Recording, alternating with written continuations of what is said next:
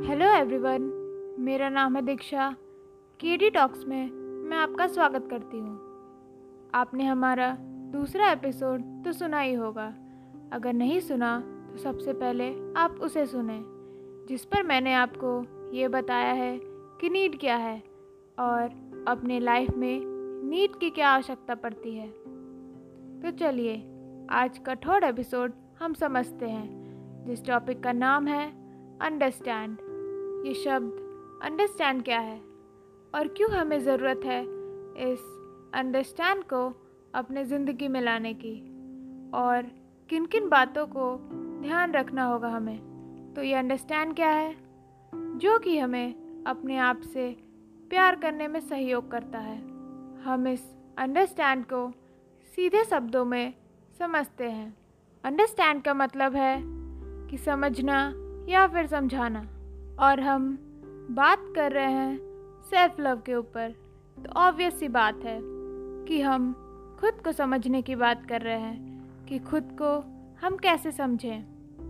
तो चलिए, पहले हम जानते हैं अंडरस्टैंड को जानने के लिए हमें क्या क्या करना होगा।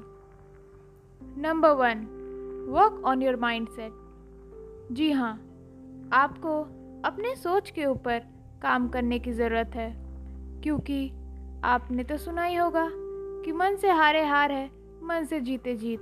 अगर आपने ये ठान लिया कि आप कुछ भी कर सकते हो तो आप वो हर चीज़ को हासिल कर सकते हो, जिसको हासिल करने की आप क्षमता रखते हो। और आप दुनिया की रेस में सबसे आगे रहोगे। यानी कि जो लोग मन से हार गए, वो कभी भी सफल नहीं हो सकते। इसीलिए अगर हमें खुद को समझाना है तो हमें खुद की मनस्थिति को समझने की ज़रूरत है। Number two work on your routine अपने आप को समझने के लिए अपने रूटीन पर ध्यान दें, क्योंकि अगर आपने सफल व्यक्तियों के रूटीन को देखा होगा तो ध्यान दिया होगा कि वे लोग हर एक दिन एक बुक पढ़ना पसंद करते हैं। साथ ही साथ अच्छे लोगों के संगत में भी रहते हैं और उनकी लाइफ भी बाकी लोगों से अलग होती है। और सबसे बड़ी चीज़, वे लोग खुद को समय देना ज़रूरी समझते हैं, ना कि दूसरों पर समय देना। ये थी कुछ बातें जिन्हें हमें समझने की बहुत ज़रूरत है। आशा करती हूँ आपको अच्छा लगा होगा। अगर आप हमारे साथ जुड़ना चाहते हो तो आप हमें मेल भी कर सकते हो। Connect K D talks at the rate gmail dot com. तब तक के लिए बाय